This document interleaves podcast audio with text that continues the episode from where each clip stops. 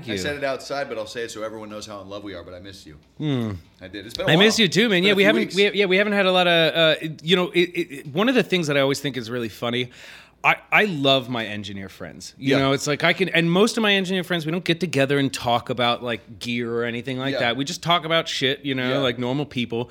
But I absolutely love them. But having friendships with people in the music industry is Yeah. fucking impossible, man. It's It's, like so Yeah. hard to be able to have time to really devote time to hanging out with somebody or seeing somebody. It's like uh, because you're both in this position of like, well, this is my career, Yeah. and I have to do this stuff all the time, you know, and I, I and I have to prioritize my clients. And I my think stuff, what it is, because I mean, you know, we we hang out from time to time, or if there's food involved, I'm in. Yeah. But it's less about the hang time. You know what I mean? Like neither of us need like hang time. What it is is uh, it's like therapeutic. Right. Someone who knows your Right. life, who can have empathy or sympathy That is for so your life, true. and who just knows all the bullshit that's going on and can Right. be like.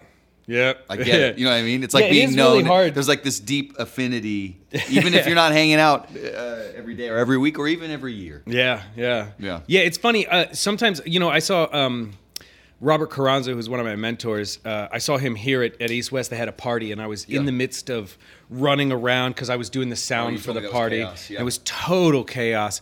And um, you know, we're doing all this stuff, and, and I see him, and just for a split second, you know, he just I stop, and he's like, he puts his hand on my shoulder, and he's like, "Hey, man," he's like, "Great, great seeing you. Love Yeah. you, man. Fucking, you're doing great. Yeah. I see you out here doing stuff and like kind of gave and that little 30 seconds of interaction was enough for me to carry for like ah Sure, man i love yeah. that guy you know Just it's the like bump you needed, he yeah. just literally just gave me the hey man great to see you you know i Yeah. you know i can see you're busy i know what you're up against right For now sure, yeah. and then just on on with the night but Yeah. it was oh man it was so great i love seeing my engineer friends out in the wild which out in the wild, like seeing a school teacher at the grocery store Yeah. or something. Like, what are you doing? Uh, you, you have a life outside of the studio? It's so fun. So this good transition here. The the so I did a bunch of things at NAMM uh, where I, I dressed up in in in a, a costume of sorts, and I walked around NAMM, and I was just basically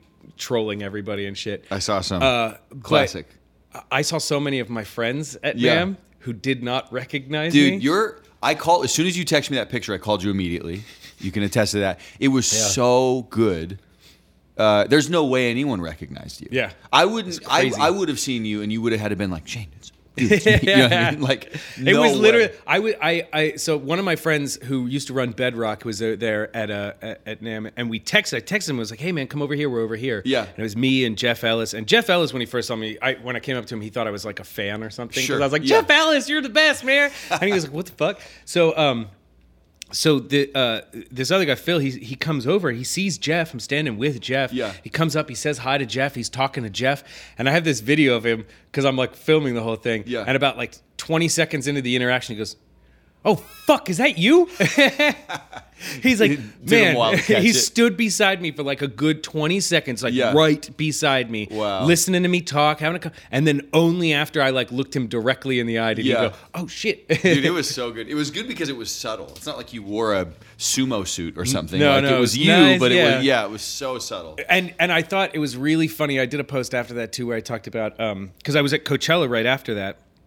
and I'm sitting there at Coachella, Yeah. and I look up, and there is a guy dressed and looking exactly like what I looked like. Your outfit? long Classic. hair, handlebar But mustache, he was serious. Yeah. wearing a hat. Dead serious, bro. Yeah. And I was like, "Oh my god, this is fucking hilarious!" Oh, because I so literally, good. I remember thinking on the way there, like, "Man, I'm gonna stick out like a sore thumb. Yeah. Like people are gonna." And then I like thought about it for a second. I was like, "Nah." It's like NAMM is just full of, just over the top. Like should have should have left that style in the '80s or Yeah. '90s like type Yeah. people. And I got there and there were so many people that looked exactly like what I was dressed Oh, as. Was so, good. It Yeah, you so didn't stand funny. out at all. Uh, I don't know if you were going to get to this, but I'll I'll say it. Like we'll get the episode maybe Yeah. overarching theme out, and then I have just legitimate. We're just going to kind of spend this episode BSing about stuff. Yeah. Is my selfish hope. Uh, but the theme ish will be like random jobs we've done that make up our job over the years. And I would say in the past, although I've definitely done some crazier stuff in the past, but that's like to date. You know what I mean? Like people think of Literally. you as probably being East West, but you're all over the place, including I- Coachella and Europe. Yes, right? I'm I'm going to Europe here for three weeks to do a tour uh, where I basically DJ and uh, playback and tech for uh, one of the artists that I work with, Johan, who's also a friend of mine. I also just did Coachella with IDK. These are the types of things, and this is how it always happens for Yeah. me. I'm not looking to do these things. I don't Sure. go out and be like, "Hey, I can do this if you need." Yeah, you yeah, know. yeah. It's just I have said yes to so many things so many times when I needed to do it for money. Sure, That sure. now I just I know how to do Random stuff. Yeah. all sorts of random stupid stuff. You Yeah. know, for for Coachella, the way that this came up uh, was. Uh, I had gone out on tour. IDK, I met IDK back in like uh, I want to say September or something like yeah. that, and he had a tour that he was supposed to go on with Pusha T that he found out about the week I met him. Wow. He was like, "Oh, I got invited to do this tour with Pusha T," and he was like, "I got to finish this album I'm working on," which just actually uh, the first single from it just came out l- last week Oh, during killer. for Was Coachella or whatever. like yeah, yeah, yeah, one of the ones at hotel rooms Yeah. that I did, and he had asked me. Literally, I just met him, and he was like, "Hey, man, uh, I'm about to go out on tour. I need to finish this record. Would you be interested in going out on tour with me?" Yeah. Uh, and and doing this record. He's Yeah. like, we're just gonna be like hotels and all this shit. I was like, okay, yeah, for sure. So we go out on this tour, and um, and I've done this a couple times with artists where I go out on tour to like record them and stuff. But Sure. when I do this, it always happens the same way. It's always I'm out on tour, and then I see something very important not getting done. Yeah. you know, and I'm like, oh dang, like. I, we need to. You guys need somebody to deal with this. Like, Yeah. you don't have somebody setting up your tech. You don't have somebody Yeah. dealing with this. You don't have And somebody they're probably completely unaware. Like, no, idea. Yeah. Yeah, I, and I'll- share this quote too. The first tour I ever did, uh, like big tour, I did the 444 tour with Jay Z uh, Yeah. as Vic Mensa's engineer. Oh, wow. You know, that's how it Vic started. was on that tour? Yeah, he he was the opener for that tour, and um and it was just Vic and, and Jay Z. Yeah. And um, we did it, the way that happened was the exact same way. About a week before he was supposed to leave for tour, he fired his production manager because he was like, you know, it was a whole thing. And he was like, he was like, hey man, can you help us just get this stuff off the ground? I know you know about production Yeah. stuff. Yeah. Can you help us just get this off the ground? Our first show's in Anaheim, our second show's uh, in Vegas, and then if we get those two shows off, we'll be great. We'll you you know, hook, yeah. And um, and so I was like, okay, yeah, for sure, I can help you with that. We um we get up to the show. We do the first show in Anaheim, and Vic's like, "Uh, bro, I don't know what you're doing. Yeah. I have no idea."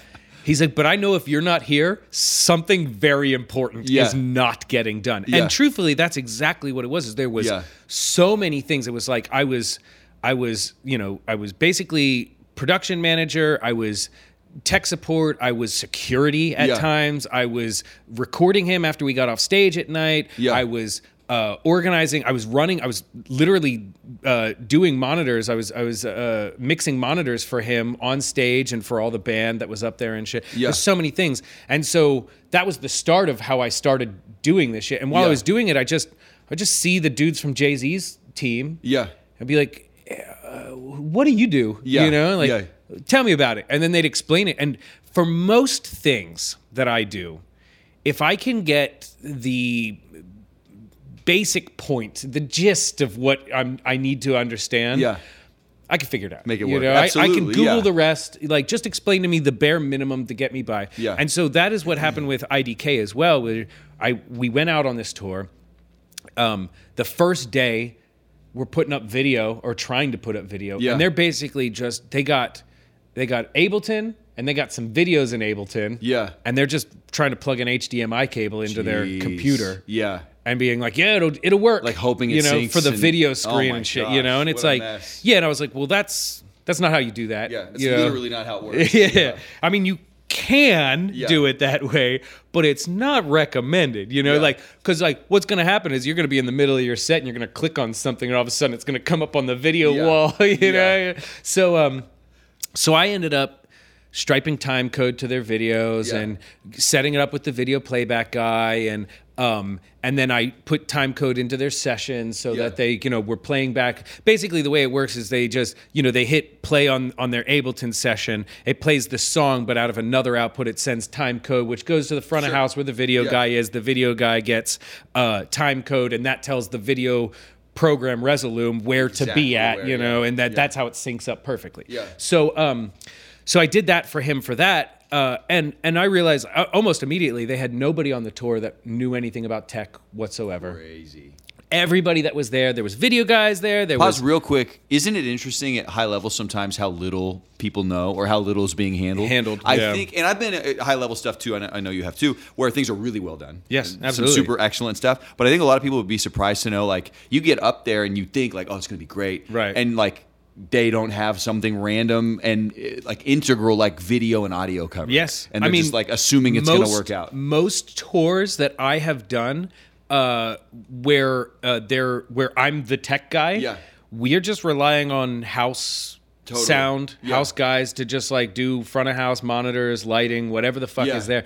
We just And rely you probably weren't even initially hired as the tech guy. No, You know no, I mean? no, and like I just show up on the thing, and that's exactly what every always happens. Is like I just show up on the on the set, and then it's always like, wait, nobody's dealing with this, and then like, and then somebody's like, and it always it always the same thing. It's like you know, a, a sound guy from the house comes up and is like, hey, uh, how many DIs do you guys need? Yeah. And like, you know, the the artist's face just goes blank, and they're like, what now? Yeah.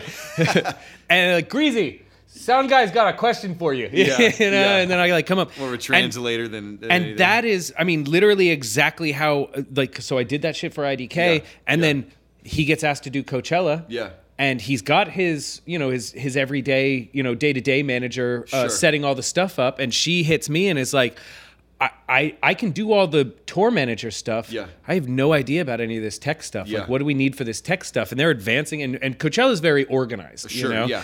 Uh, and this is this is why we wanted to have this and bullshit day. based, I imagine. Yes, Like, yeah, yeah, yeah, This is specifically why we I, I wanted to have this bullshit day of just talking about some of this stuff because there's so many things about this that are really, really cool. Yeah. That you just wouldn't even know unless Yeah. you have played Coachella or a major, even even other major festivals. I've done a lot of major festivals. Yeah. But Coachella specifically, it's like you get the day you get like uh, officially announced, Yeah. you get tech packages, uh, all sorts of you know PDFs about the stage, Sure. about what the video wall's going to look like, who's Yeah. in charge of it, what personnel, every question you could ever possibly Sure. ask.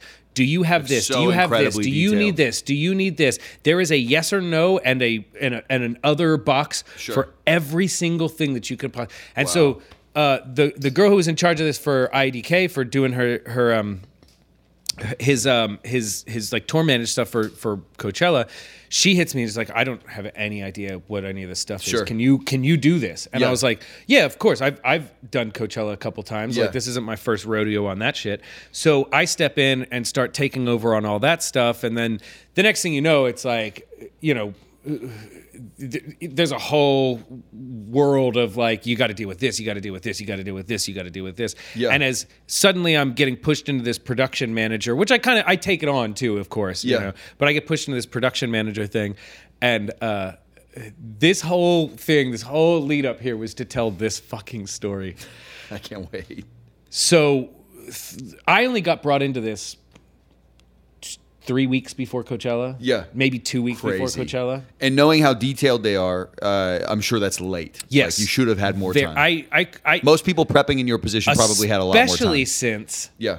IDK's original plan, what he when we first called, he called me and we talked and everything, and he's like, "Cool, because uh, I'm glad you can come on and do this because I want to put my car on stage."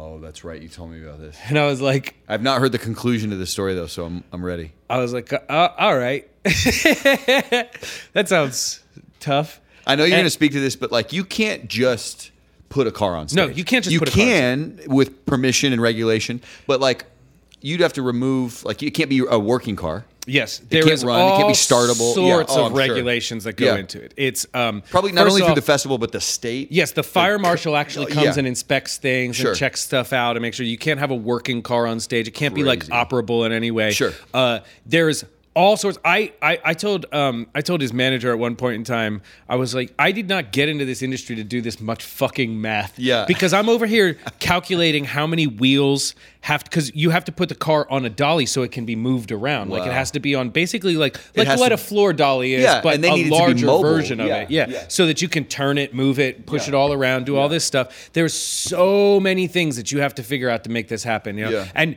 and each wheel, because you have to also know what the deck plates can support in terms of weight. Sure. Because Yeah. you can't It sounds collapse terrible. a stage. Yeah. You know, at Yeah. at Coachella, the last thing they're going to let you do is just collapse a stage because you didn't calculate the weight properly of what all this stuff is. So I'm doing all this math. I'm figuring I'm contacting there's car companies or like car they're like um like car show companies that Yeah. like prep for like you know these big auctions that they Sure. do and and like I talked to this one company like "We- put a car on top of the Empire State Building you know like they're like talking to like Yeah. we can balance a car on a needle if we have to like doing these crazy and um and so we go through this whole process dude I spent literally days of my time Wow. talking to people, talking to Coachella, getting all this stuff going, doing all this, like figure out because Coachella is constantly saying no. Everything I come back to them with, they're like, nope. Yeah. What about this? No. What about this? No. What about this? Yeah. No. And then I got to go back to IDK and be like, okay, well, we can't do this. We can't do this. And he's throwing in other curveballs, which are hilarious to me Along because- the way, as Yeah. if it's not already difficult yeah, enough. yeah, yeah. So like, like first I'll be like, I'll be like, cool. I figured out this is a company. They can do this. They can put your car on the dolly. It'll cost three thousand dollars. Uh, or six thousand dollars, I think was the original quote. It costs six thousand dollars to put them put it on the dolly. It can be removable, so it's because he doesn't want it to be permanent, you know. Because of course, course, yeah. He's like, and like they can also customize the car to make sure, blah blah blah. And he's like, cool, yeah, yeah, that's really cool. Uh, but um, the car needs to get wrapped first, and uh, they, I, I'm doing that from this date to this date, and Yeah. also I'm going to do a music video with the car from this date to this date. And I was like, well, they need five days to do this to the car, and he's Yeah. like, well, maybe they, you know, see if they can start this date and then finish this, you know. And it's like, and so I'm just, dude, I'm jumping through hoops like you wouldn't Yeah. fucking believe. I'm going through all. This Honestly, shit. sounds terrible, It but- was so much work. And then he's like, well, I have a Formula One car, and then I also got this Mercedes Benz. Like, I want to do the Mercedes first weekend, the Formula One cars second weekend, Which He's- doubles the work. You gotta like prep two cars. Prep two cars Yeah. because one dolly is not going to fit both cars. Yeah. I'm, I'm, dude, I'm like literally going through all this stuff. Meanwhile, the whole time, Coachella uh, personnel, Yeah. you know, like stage manager and stuff are like, you know, or over. There's like a production manager for Coachella, Sure. and I'm talking to him, and he's like, no, no, no, no. Yes, but if you do this, no, no, Yeah. yes. I you can know, only I'm going through this whole thing while I'm also prepping the set. You know, Yeah. like getting the Wh- while you're actually doing your job. yeah, yeah, yeah. The actual thing I need to do, like Yeah. get the Coachella set going. Yeah. So I do all this work, uh, basically to get one week away from Coachella and officially get the yeah, we're not doing the car. It's not going to happen. And I'm like, I could have at this point I would have guessed that was the case. And then so I message um in the I message the stage That is so much work, by the way. That's like you might as well have Oh also called a congressman just to. Uh, speaking of which, I'm having dinner with a congressman next week. Hell yeah, you are.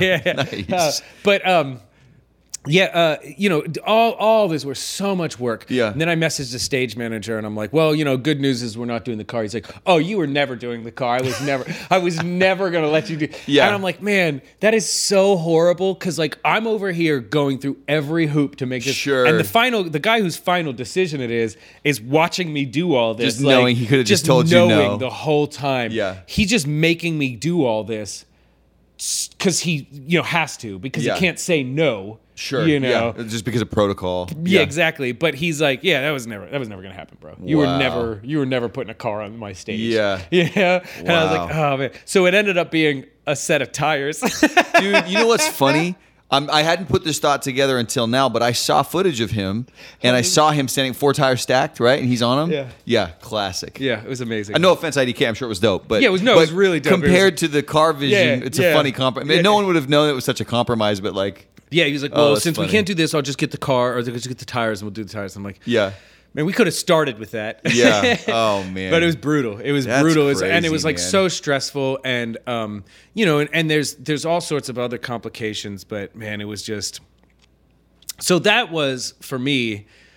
Uh, that was the worst, um, the worst thing, the worst side gig I've That's ever had. That's crazy. All right, I'm gonna, and I actually have more just pre- like just BS questions about Coachella. So that'll be fun. But to tie it into the theme, do you consider? Does that feel like your job, or when you do like a side job like that, especially one that's so exhaustive. Uh, does it feel like it's pulling you from your job? And I'm Oh, just yeah. talking purely mental. That's kind of, kind of the point here. Is it is your job, right? Like it's Yeah. it's all under the Well, I- umbrella of I was audio. all doing this- You're making money, but for you, does it feel like it pulls you from your job and, and you got to hustle out this total side thing, or are you able to embrace it? Like, no, this is this is a part of the audio music thing that I do. like, what's it like for you Uh, Man, mentally? I I don't even know anymore, like for real, because like sometimes lost in the sauce Yeah, it's like it's like when somebody's like, "Oh yeah, you're the TikTok guy," and I'm like, "Well, I'm actually an engineer and I producer and I do." It's Yeah. like, well, actually, I do spend a lot of time on TikTok, so you're making a good point. Yeah. you know, it's the exact same thing for me, where it's like. Uh, uh, am I the production manager, or Yeah. am I just some dude that just wandered? Is, uh, like uh, somebody while we were doing this, uh, one of my friends I saw ran into one of my friends at Coachella, Yeah. and he's like, "Man, you really are just like the Forrest Gump of audio. You're just like, Dude, just like that is so true. stumbling into these situations, Yeah. just like Yeah, I don't know what I'm doing, like, man. I'm just good at ping kind of ponging. have been everywhere, like every major event in audio. You're like, oh, I did. I Yeah, was, you I was see in me that in the record. I was, of I was assisting. Right? Yeah. Oh, that's so classic. And he's like, he's like, man, I just everywhere I go, you are. I'll show Yeah. up on sessions at random people's houses, and you're there doing engineering, Yeah. or you're fixing their phone line. he's like, Yeah. I've seen you do everything. Like, Dude. what do you do? Yeah. And Oh, that's yeah. classic. But the, uh, you know, the whole time Coachella, all, all this prep time in the two weeks leading up to Coachella, I I did sev- six sessions. Uh, full sessions, Yeah. like uh, fourteen hour sessions, Yeah. and um, and I Stupid, mixed by the way. I haven't done a I 14 hour mixed session eight, forever. eight songs Yeah. and um and uh prepped the whole set and I mean I was I was working every day. My girlfriend is so pissed right now. like she's like, "You're never." Home. I'm you so have one. grateful she Yeah. has a job that she started doing recently, where she's Yeah. pretty busy. Like, Yeah. most of the- like because she started. Oh, I'm just gonna do part time, but they've been making her do full time because Yeah. she's like good and whatever. So. Yeah. Um, so they're having her do a bunch of like extra work, and I'm like so grateful for it because I'm like, man, if she knew how little I was home right now, really, Yeah. she'd be so mad because I have just been nonstop. Yeah, man. Nonstop. Does it? Okay, I'm not asking for numbers here, but like, how about job wise? Uh, is it worth it? Like, is that kind Financially? of financially?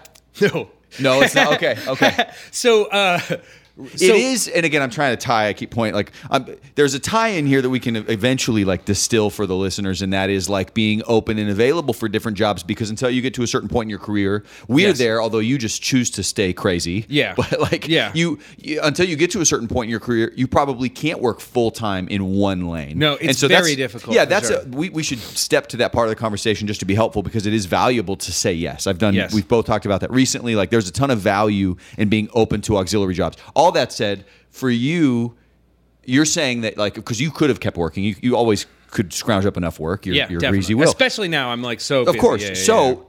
Stepping into something like that, like it's a bit of a sacrifice. Like by the end of it, you're like, God, this was like You- so much. I, I told my so here's here was the I'll, I'll give you the exact thing and and and uh, I, this is no shade to anybody. This may sound a bit like I'm I'm like hitting some No, some yeah, stuff I here, get it, but it's- but no shade to anybody on this.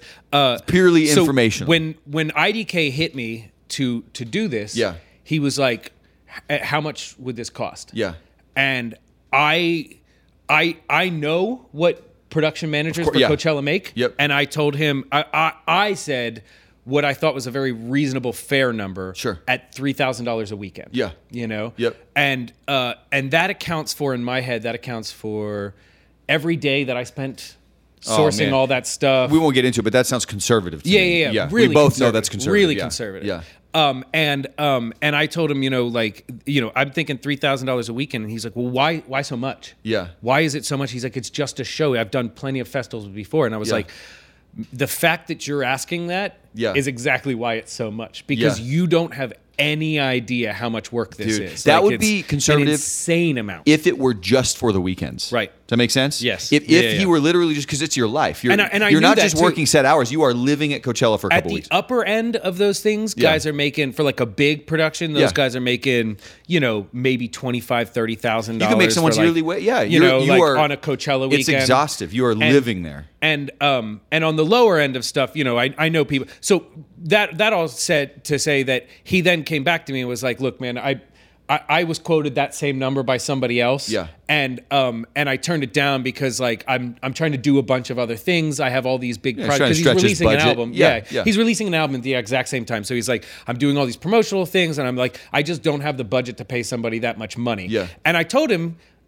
I'm never gonna leave somebody hanging, man. Like Yeah. I, I like your music. I like you as a person. I'm never gonna leave somebody hanging. Like you tell me what number Yeah, then you're gonna have to give me a number. then, yeah, yeah, is what you can afford. Yeah. All right. And I'll do it for that. Yeah. But let's make some other concessions. So like Sure, yeah. uh, first off, I want to guarantee that I get an extra artist band for my girlfriend for weekend two. Sure, You know, yeah. fuck weekend one. Everybody wants to go weekend one. Yeah. Like I don't even want to deal with weekend one. Yeah. Like it's gonna be too stressful for me to even have to deal with her Yeah. on weekend one. Yeah. I was like, but weekend two, just let me get an extra artist band. Yeah. Let my girlfriend come. She will. She's never been to Coachella. She'll have Yeah. a great time. That's a pretty big value, you know. Like Sure. in terms, an Yeah, artist as far as band money, is like, what it would cost, Yeah, yeah. yeah. An artist band is a good. You know, like you could, you could literally. I know people who like go to Coachella on Friday and then finish Yeah. their shit and then sell their their artist band Sure. for like three thousand dollars out I'm of the sure. gate. You know, Yeah. it's like so. Um, so it was a good, you know, it's like a good compromise, and I was like, I'm down for this. And um, And for him, and- not much crazy to ask for, you know, to get an Right. extra. Yeah, yeah. So we came to an agreement on a number that was much lower than that. Yeah. You know, but fair enough. You Yeah. know, to me that I thought, yeah, that's fine. Uh, and and in my head, I had to then change my priority level for things. Sure. Because the three thousand dollars a weekend that gives me the ability to say no to stuff. Sure. Outside of the Coachella world. Yeah, it's you know? affording you the ability Yes, to turn and other that's things why down. I that's why that number comes into mind. It's like, Yeah. okay, I can say like, no, I'm busy. I have Coachella Yeah. going on. I can't take this. Sorry. Talk to me afterwards Yep. or whatever. You know. But without that, I you know you can't. You know you got you you got to prioritize. You know you Yeah. got to be able to say like, okay, that this isn't this isn't going to work out for me. Yep. So um, so that's what I ended up doing, uh, and it was um, it, it it was a lot of work. It Yeah. was not worth it financially. Yeah. You know, in fact, I had to pay for a hotel for my girlfriend. Yeah. Oh, yeah, of because course. you know for the weekend too. Yeah. And it it cost me like came out even. yeah, it cost Yeah. me basic because Coachella. If you've ever been to Oh, Coachella, everything's like booked, yeah. everything is booked, and especially Yeah. you know it's last. We had minute. friends go who have money who were like, we're just gonna sleep in our cars. you know what I mean? Like It is that- they no. could, and they're like, it's just not. Even, it is that hard Yeah. to like deal with that where it's just like you would make a decision like that where you're like yeah, Yeah. let's just like sleep in the car we'll take a shower at the thing like, Yeah. you know whatever Yep. like that it's that it's that difficult A, a side question: Does it factor in to you? And I mean this seriously, because it would for me. I would, like absolutely would. Does it factor into you just the legitimacy or coolness of like being present at Coachella? 100%. Has to, right? Has to. Like, and I don't mean this to sound uh, 100%. vain, like it, well, it is absolutely vain, but I'm also not saying this to patronize you or to to make it sound like pandering. But like, you get to be there. You're backstage. You get it's like brand building, like that. It- There's- verbalizing it that way sounds cheesy. You almost shouldn't say No, it out but it loud, is- but but it matters. It you got to be does. there. You It- were there with IDK. You're on stage. absolutely matters. It's a huge deal. Not just being there because people see that, you know, my social media and everything. Sure. But also on top of that, uh, walking around backstage at Coachella and like Sure. the artist areas you're and all that stuff. Yeah. I, I'm I'm running into dozens of people. I I'm sure. literally saw dozens of, and to be very fair. Uh, I was a little weekend two. If you saw me on Friday, I believe it was. Yeah, Friday. I may or may not have ingested some substances that altered the way that the world works and is viewed by the people ingesting them. And uh, a bunch of people came up to me and said hi. Yeah. And every time I'd walk away and I'd, oh yeah, man, great to see you, man. Good to see you, man. Hit me up next week, man. Let's chat, yeah. Yeah. And I walked away and my girlfriend would be like, who's that? Like, I have no idea. No, idea. but Yeah. you run into so many people. You Oh, see sure. people, the Yeah. visibility, the credibility, the Yeah. things like that pumps you I'm up. not surprised, and it would be for me, but I'm glad to hear you just blatantly admit it. Like I think it's I'm- worth it. I, I, would be for me. That's Yeah. how it's worth it for me, and that's Sure. what I said about the you know when when the money came up you Yeah. know, too. I even said that to IDK. I was like, look, it's good for me to be seen at Coachella. Yeah. I will get business off of being at Coachella. Yep. People will see me there. People will know, and also, uh, you know, even if it's just a you know, for the next time I'm I'm advancing for somebody for Coachella and Yeah. they ask me to do a PM work or whatever, I now have a yeah, I did it last time. Yeah. Oh yeah. I did it last Absolutely. time. So I Yeah. have a I did this, I did it It's for on your resume. person, It'll be it infinitely easier to get back. And I can Yeah. always, yeah, there's always, I I always believe this. So I, I've told this before, but uh, Jim Scott, when I first started, Jim Scott said to me, "Say yes to everything until you can't afford to Yeah. say no." I'm gonna dive in. I'll let you take your drink, but uh, and again, we keep bullshitting about this stuff, but making it practical for people. I think there's in, insane value in saying yes or being available. I've actually talked about this recently in a different context, but uh, coming up in my career, I can point to so many specific opportunities. Like I can remember now opportunities where I just was the only person. I wasn't the best. I wasn't. I didn't have the biggest name or brand. there. I just said yes. Yeah. I just for me it was being 22 and being available at 11 p.m. on a Tuesday. You know what I mean? Like, and I said yes, and someone else wouldn't because they were busy. So that early on in a career, and still, I mean, no, no one's ever above it. But like being saying yes, as you said, to stuff that you're maybe not qualified for, certainly to things that aren't your passion. Yeah. Like like meaning the auxiliary things. Maybe Yeah. someone just wants to produce and write songs. That's again mostly my lane is the, the song side. But like doing the practical stuff like this adds a ton of value. And you just don't know you don't know who you're gonna meet. You don't know what jobs might come from Yeah. that. You don't know what 100%. experience. Maybe you'll end up liking it and being good at it, and then next thing you know, you're a professional stagehand instead. You just Yeah. don't know. So let That's the web grow. A hundred percent how I look at that. I look at every single thing that you can do in this industry. It's like uh, y- y- I, I forget. Somebody was talking to me or asking me questions about this one time about like you know what it, what about uh, you know do you um, uh, they were saying something uh, like, "Oh, I'm working my way to getting back into the studio, be, and I'm doing, you know, like roadie work or some shit like that." Yeah. And I was like, uh, and they're like, "But I haven't given up the dream." And I was like, "You're still doing This the dream. Yeah, Yeah, this is the dream. The dream Yeah. is to not do a real job. Yeah, You yeah. know? The dream is don't it's do all- real work. yeah, as we know, I mean, this is clear because this is what you, you're describing two very different jobs that are kind of one and the same. Yeah. But it's all tied together. I know for me, uh, engineering, like the, we talked about this, you know, back in the gear booth earlier, but like the gear side, the practical, technical side of engineering was never my passion, but for me, facilitated making songs, right? Right. And so, but then I ended up doing that solely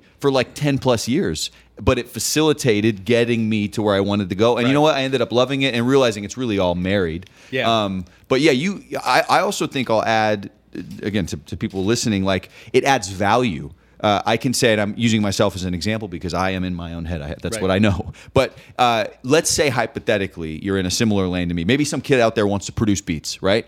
Uh, the demand for beat producers. This is just an anecdotal example, but it, I think it's a good a good example. The demand for beat producers, if you don't have a name or a Right. catalog, Yeah, is you- very yeah, low, nobody. incredibly low. Yeah. You can go to your your artist will probably go to YouTube and and pull an MP3 for free. Right.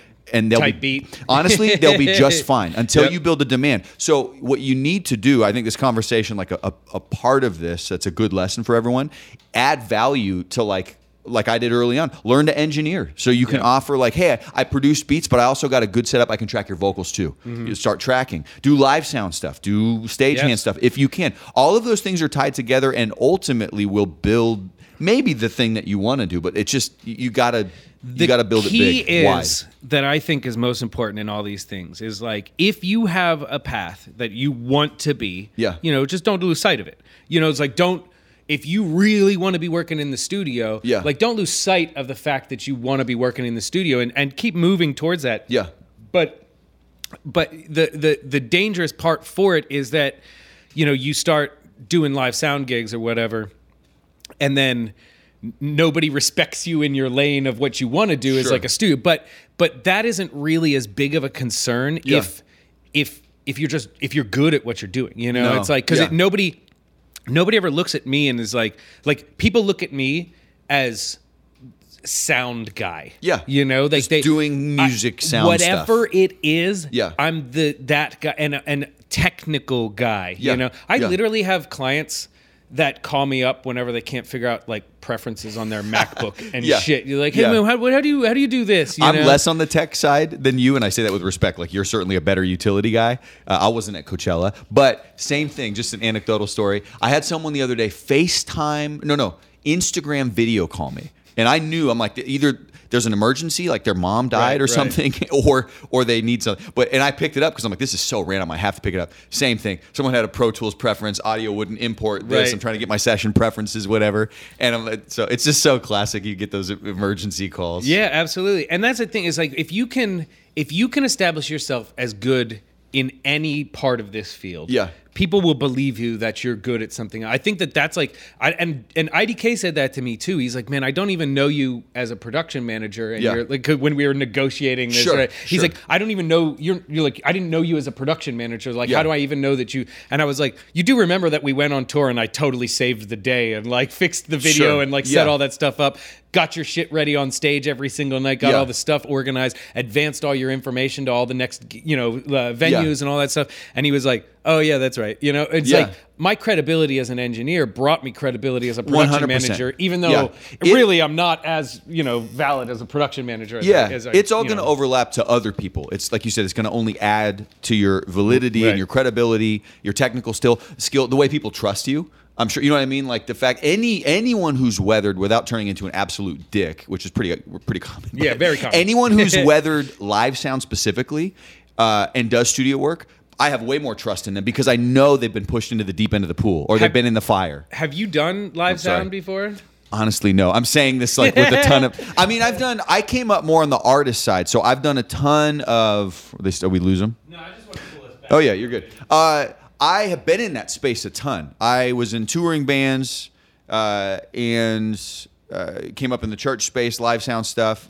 Uh, I've not been, and again, I say this with respect, uh, but I've not really been on the live sound. But you side toured, right? You, that's what yeah, you we did toured. tour. So yeah, we toured. So you a have bit. a quite a healthy respect. I know. For, Yeah, I, I, can, I feel like I can say it humbly and with confidence. I, it's never been my lane, but I know it. I mean, it's it, right, right. anyone that would be true for anyone who's been in, in music and sound for a yeah, long time. if Like you I can understand figure it the out. but- principles of just even recording inside your own home and studio, it's Yeah. like you definitely understand yeah, how to. but it's not been my lane, and it is a different beast. And again, I say that with respect, but I, as somebody who's done a lot of it, Yeah. I have just. I, I mean, I understand. First, I, I made a TikTok about this, but I have complete understanding about how, um, you, you know, how you get so disgruntled in that field, Dude, How you end up sure. as like the the prototype, like disgruntled, like 100%, yeah. Uh, there's this guy on TikTok. His name's like Fat Wes or something like that, and he does these really funny. gosh, the name sounds familiar. He does like um he has this one where he he's this skunk dude. He's like, "Hi, I'm skunk." Yes, I know it's like- exactly who that is He does another one where he does like a sound engineer. 100 and he's, like, all, pulling the yeah, he's like, Sharpie out Yeah, yeah, he's all he's like, "Look, brother, I don't want to be the guy that tells you, but uh, you know, I've done a lot of bands, Yeah, you know." And it's yeah. like I that guy exists for a reason, and it's because Your amp sounds like a wet yeah, fart. yeah, yeah, yeah, exactly.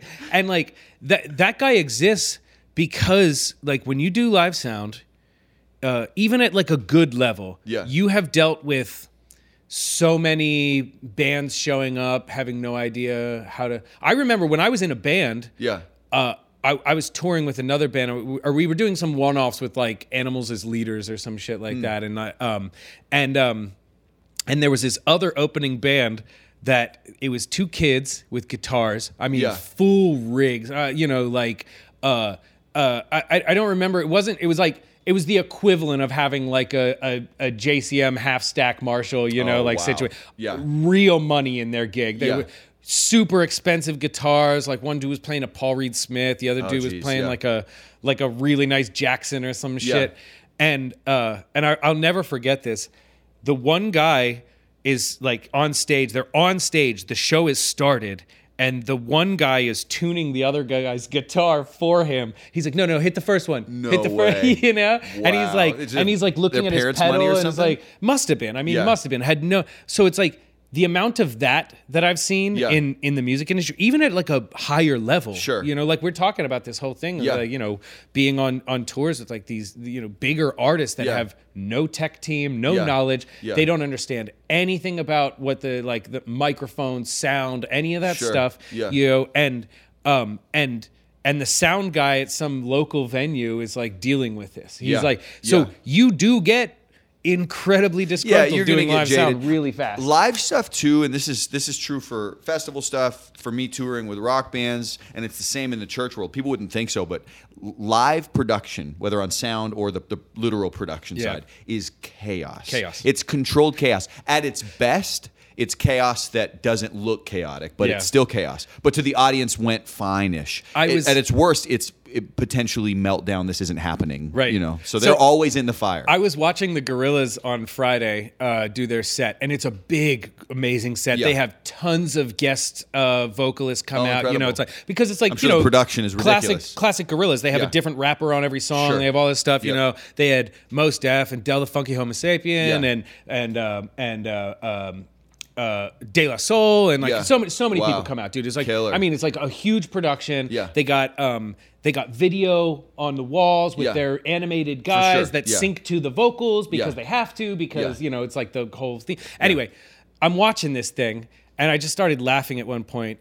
And my girlfriend's like, "What are you laughing at?" You know, I mean, of course, you know, again, psychedelics and stuff. So uh, she's like, "What are you laughing at?" And I, I had just had this thought. I was like, behind every single major production you have ever seen, every show that you've ever been to, Yeah. every everything you've ever like watched as a, a media presentation to a group of individuals like Yeah. in, in a large format like this any concert any of that stuff there is guaranteed at least one guy backstage sweating bullets Oh, staring at that cable Yeah. being like if that shit doesn't work Yeah. if that one goes out Yeah. this is all going downhill Yeah. fast you know and it's every like yeah, every production you've ever seen is like one little thing away from One. literally one- not happening. A catastrophe. Yeah, And uh, and I, I I wanted to say that in this whole story because I also wanted to tell this other thing, which was um, weekend two. Yeah. Weekend one, smooth. Nice. Went, went so Almost good. surprised to hear that, but yeah, good. it was no, it was really great. Everything worked out. Yeah. Um, no hiccups at all. Yeah. I, uh, the biggest hiccup we had a weekend one was one of the videos that was created for the set Yeah. um, to play on the wall behind us.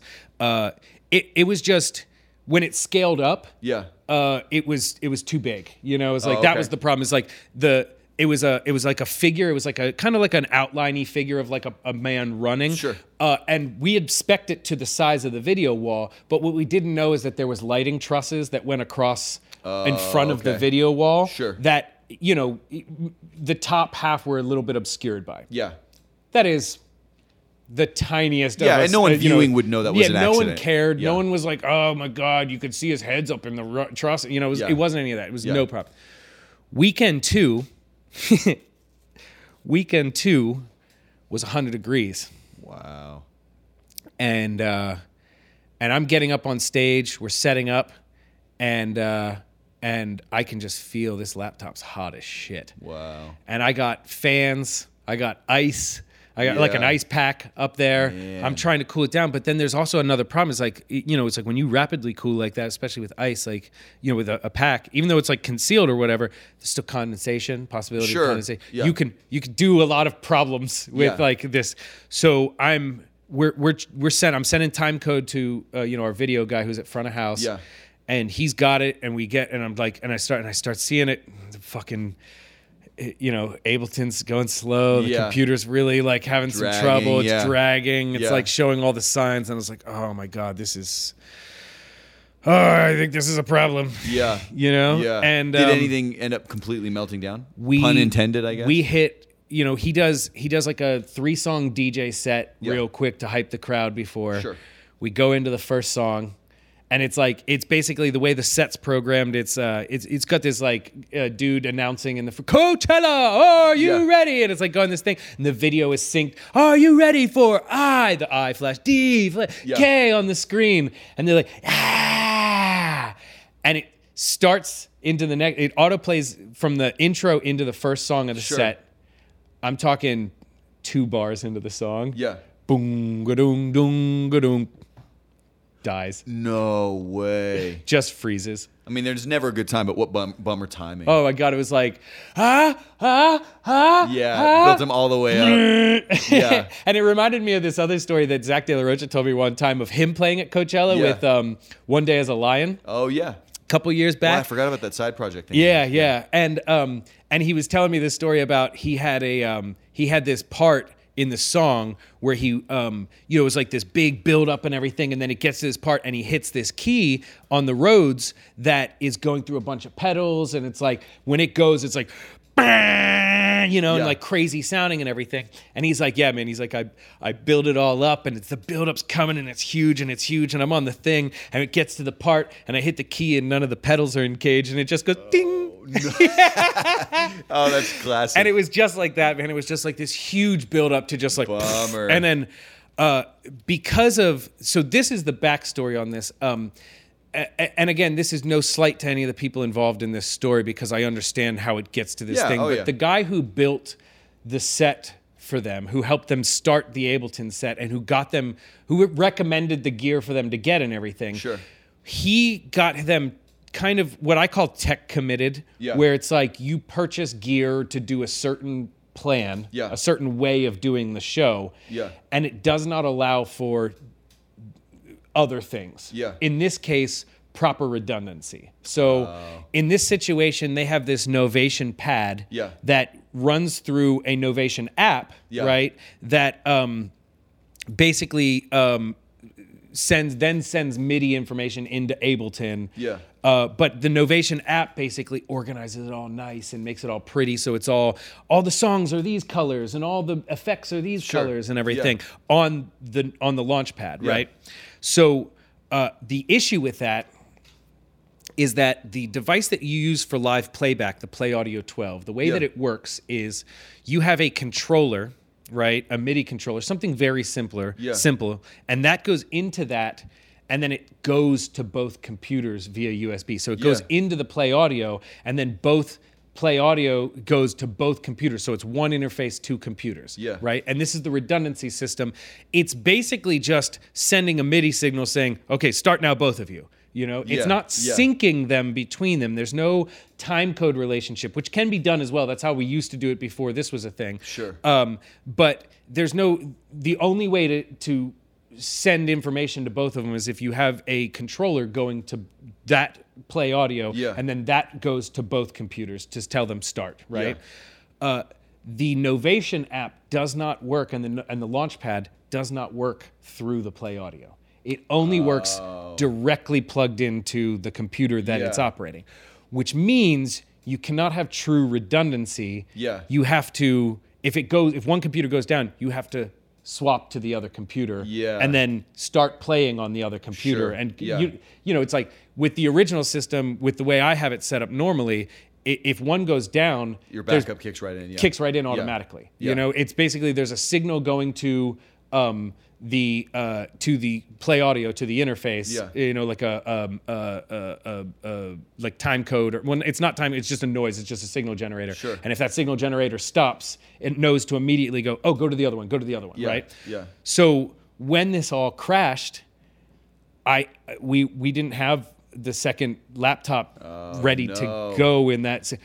But in uh, in true me fashion, as soon as it happened, I was there. I had it planned. I knew it was ready to go. Sure. All I had to do was just switch out laptops. Yeah. It took me a minute. Yeah. You know, and the whole time the DJ's pumping people up and being like, "Come on, come on," you know, and like, Yeah. and IDK came out and started pumping people up a little bit. Yeah. Covered for me for a, a minute Oh, while I swapped everything over I mean, to you were another covering laptop. for them. Yeah, yeah, but- yeah, but for yeah, sure. Yeah. Uh, but I swapped everything over, did all the stuff, and we were right back up. The only problem was we were feeding the mic through an Apollo. Yeah. So that it could, and when we swapped computers, the settings for the mic pre got lost, so we lost some volume, and it was like. Oh, however, little- yeah.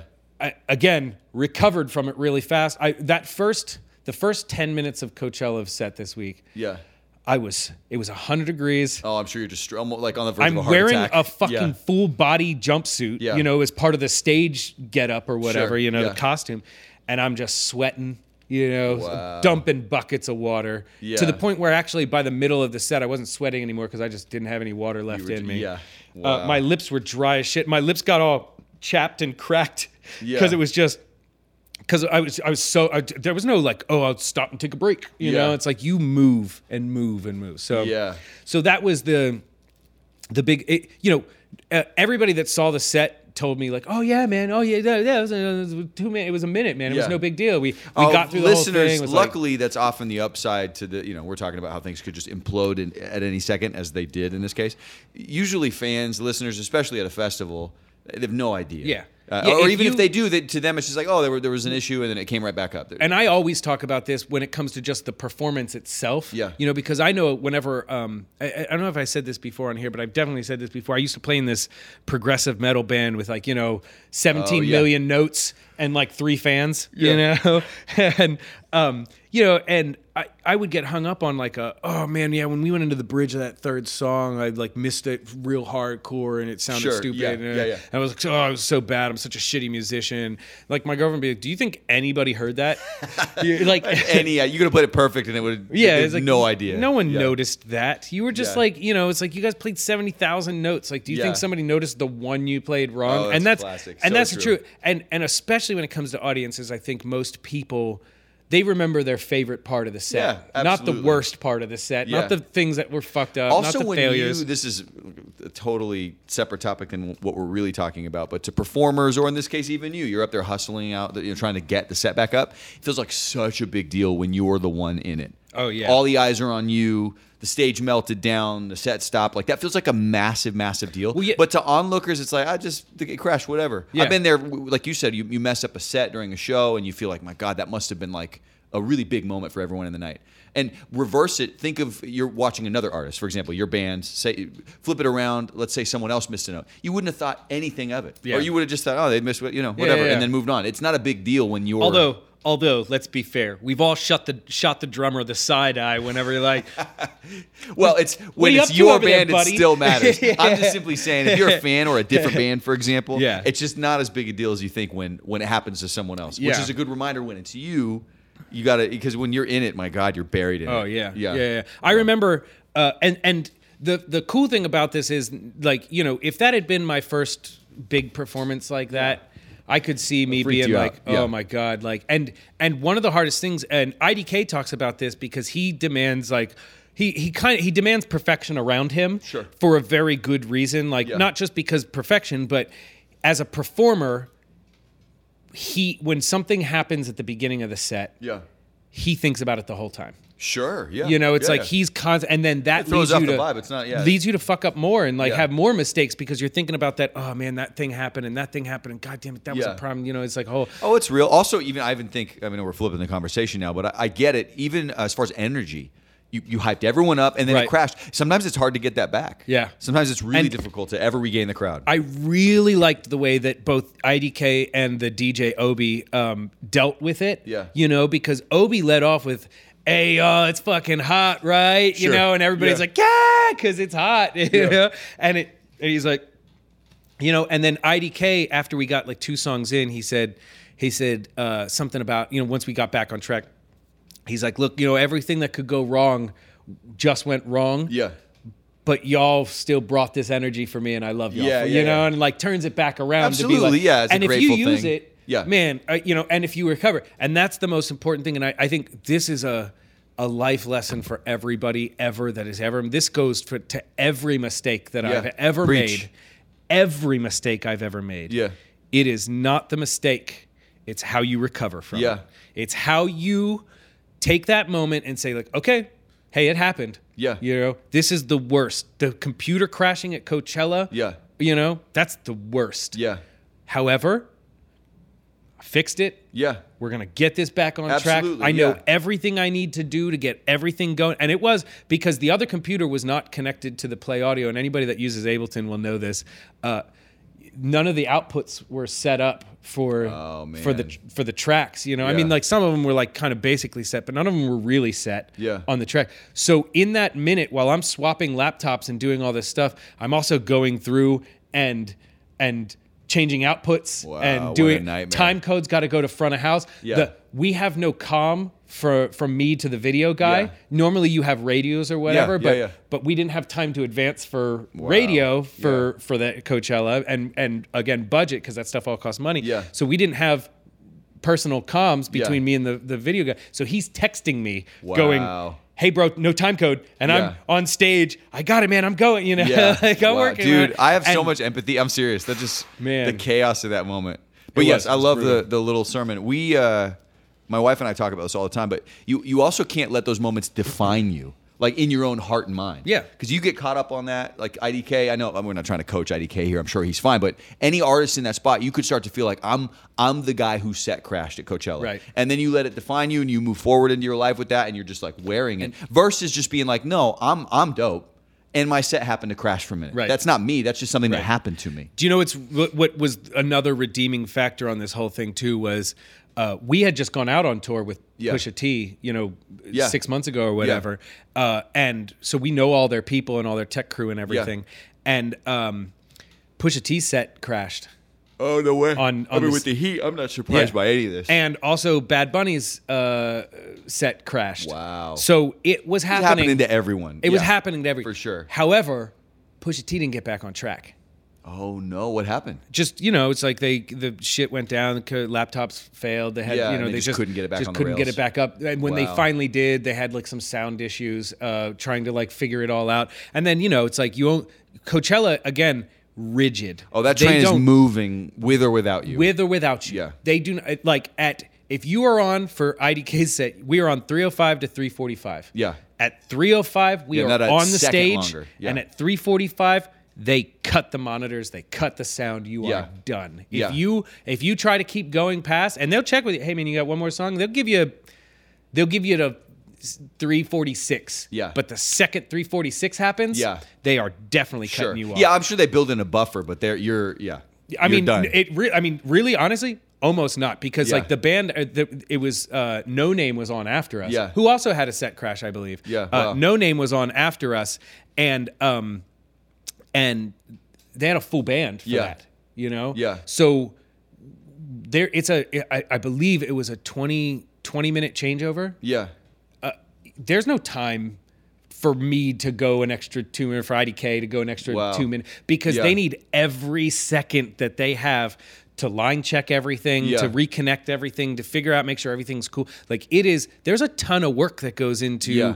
the changeovers that happen, and they they just they can't afford to. There's it, it's set up specifically so that when you view Coachella, like you you go from this thing to this thing to this. There's literally a guy whose job it is, well, a couple, a team of guys, Yeah. to plan like, okay, people who listen to this artist also listen to this artist. Wow. So they're going to be here. They're going to do this, and that's how they Organizing build set- yeah. the whole day. Like when they announce the sets Yeah. and who's like going to be on which days. That's fascinating. You don't It's like get a social experiment. yeah, way. yeah, You don't get um your set time or, or stage time stage until like the week before Wow. Coachella 'Cause because they're they're, still figuring based out on listeners. Yeah. This this person, this person, this person, this person will go here. This person, these people also might go here or they might go here. So we have to build in. It costs. It takes this much time to cross Coachella's field. Yeah. it is calculated Crazy. down to every single minute Yeah. of what's going to go on. There is Incredible. zero leniency on that Yeah. stuff. Zero leniency. Incredible. It is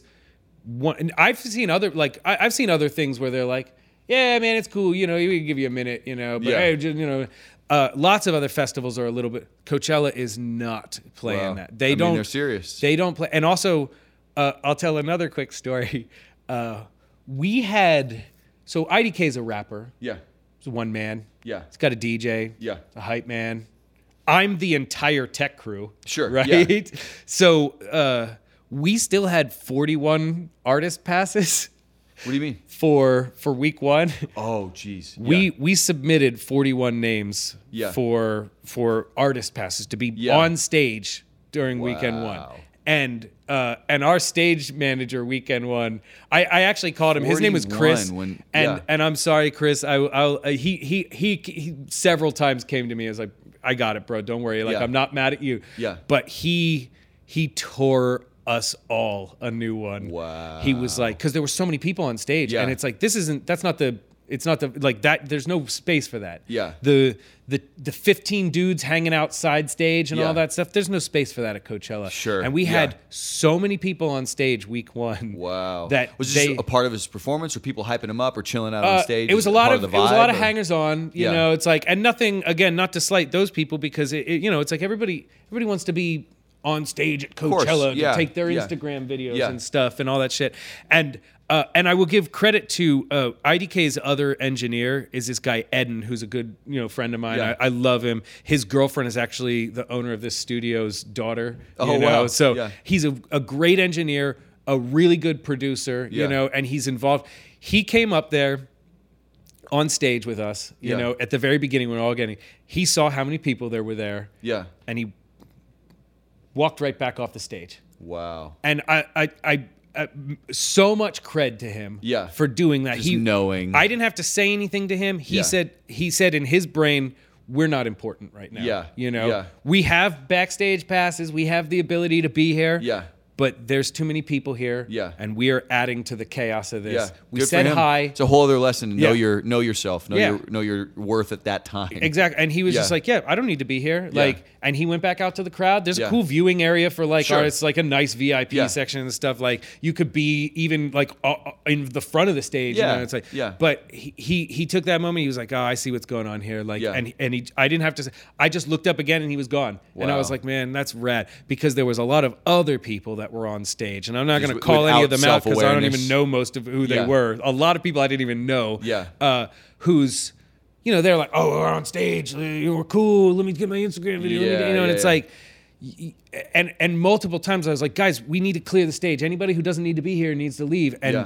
and a lot of people stayed and Yeah. and again i get it you know it's like but this is this is one of those moments where you they those people screwed us for weekend two Yeah. in in a, in effect because they the stage manager whenever we're submitting all the, the personnel for weekend two the stage Yeah. manager gets in the email chain and is like you do not need any of these people will Greazy Yeah. did everything Yeah. Yeah. for the the production Yeah. the only people that, other than him that did anything were these the three performers or four Yeah. performers the bass player you know Yeah. four performers and the four dudes that wheeled the tires onto the stage Yeah. And that was it. And and that's that's what got our numbers cut for the artist passes for weekend two Yeah. because they were like You you, don't need you don't all need those- all these yeah. people. What are you guys doing Wow. Yeah. They- So- so they did cut them by next by the following week. we still got a good number in Sure, yeah. but uh but they definitely got it and also they got on the line like the the email chain was just like i'm I, again i was very impressed Roasted, with yeah. with with uh dom uh dominique is is IDK's like she operates as like a day-to-day i don't think she's officially a manager for him but she operates like a day-to-day she deals with all of his stuff Yeah.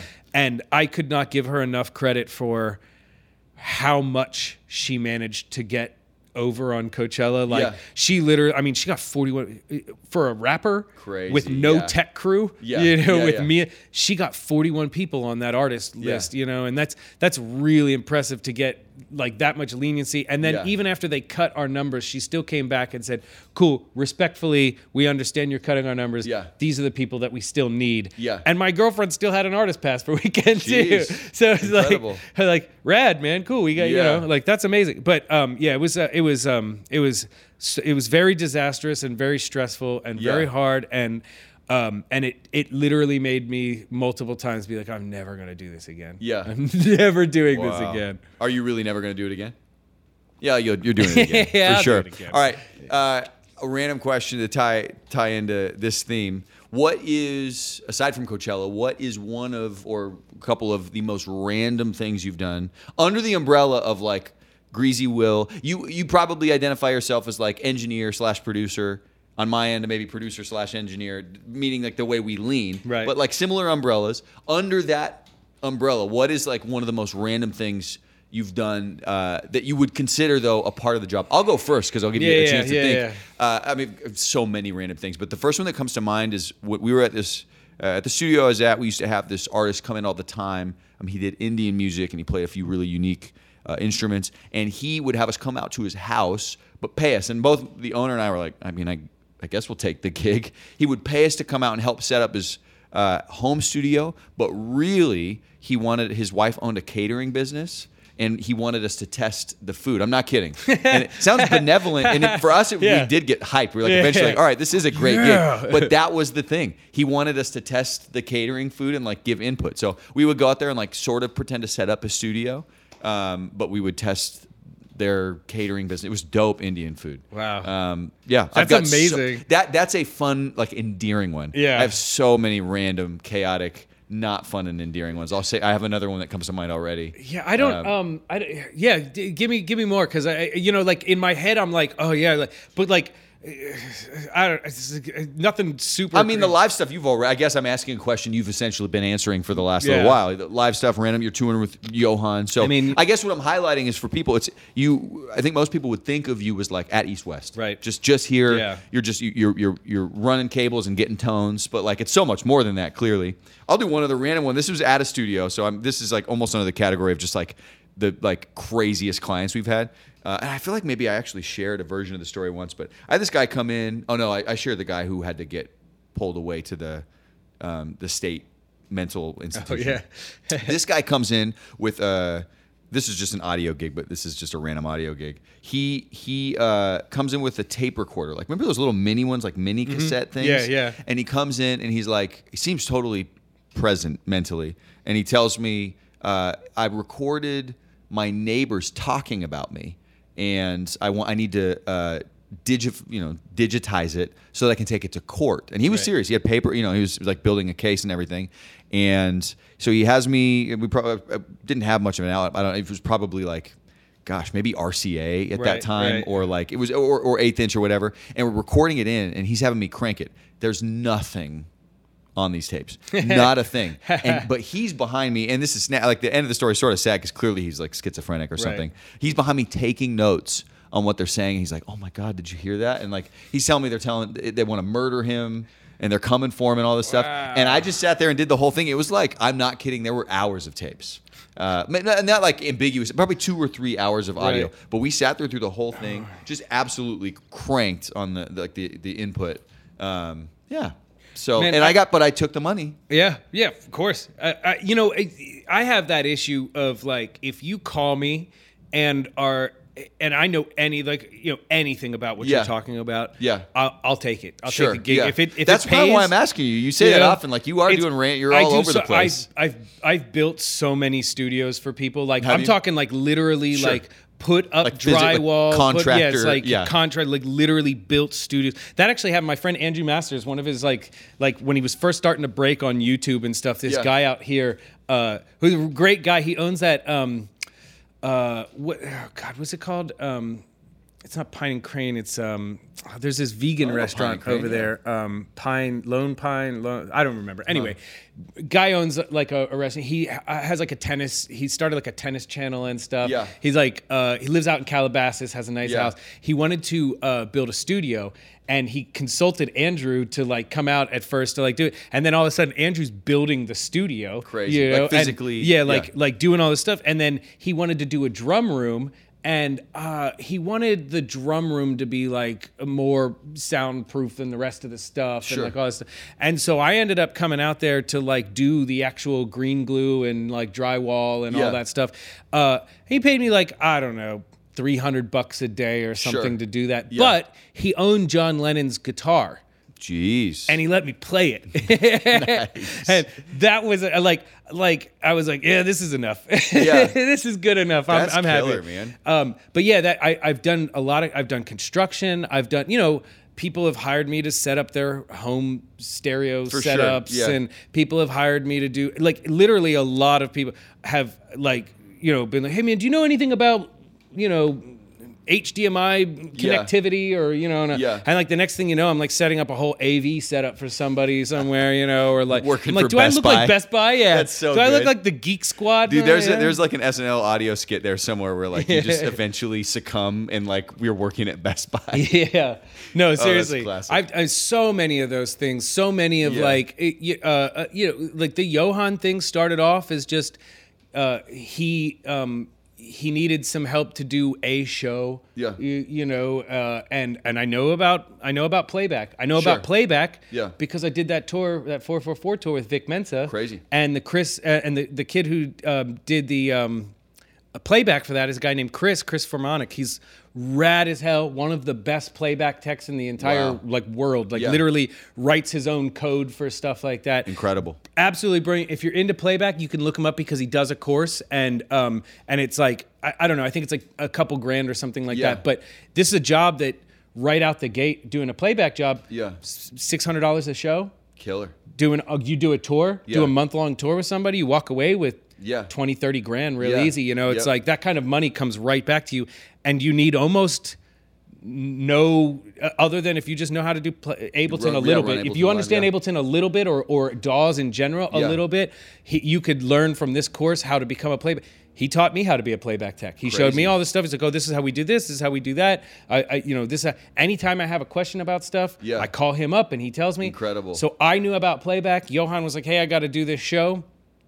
Um, it's just a one off. I'm like, yeah, for sure. And then after that, he was like, how much do you charge? Can we do like a tour? Can Yeah. you- and I was like, well, this is how much I usually charge, and Yeah. blah blah blah. And um, you know, and and that's what I, I got. I, I made a bunch of money, and I went on tour for a month, and like that's that's how I got into the Johan Killer. stuff. Just. uh, One thing, like we were talking about before, Yeah. one thing will always For lead real. to another. Say yes to stuff. I think uh, this is obvious, but based on what we're talking about, the the adjacent fields that that make the most sense, live sound stuff for sure, playback Yeah. stuff. Yeah, Also, if all. you can like, if you're in the engineering side or again the producing side, where just is advantageous to know some engineering and have the ability to record, being able to do, uh, I've found. Uh, even at a low level, live uh, sound recording, like offering, Oh, yeah. like you get a basic setup, uh, and have the ability to go track someone's live set. Maybe you're not even involved in the live sound crew Right, itself, right, but you're but just having a split One hundred percent. That stuff goes a long way. If you're at home, like trying to just build your your revenue streams, offering live recording can go a long way. Uh, that's um, that's the Jim Scott origin story. If, you, if you don't know that, yeah, he I do um, not know that.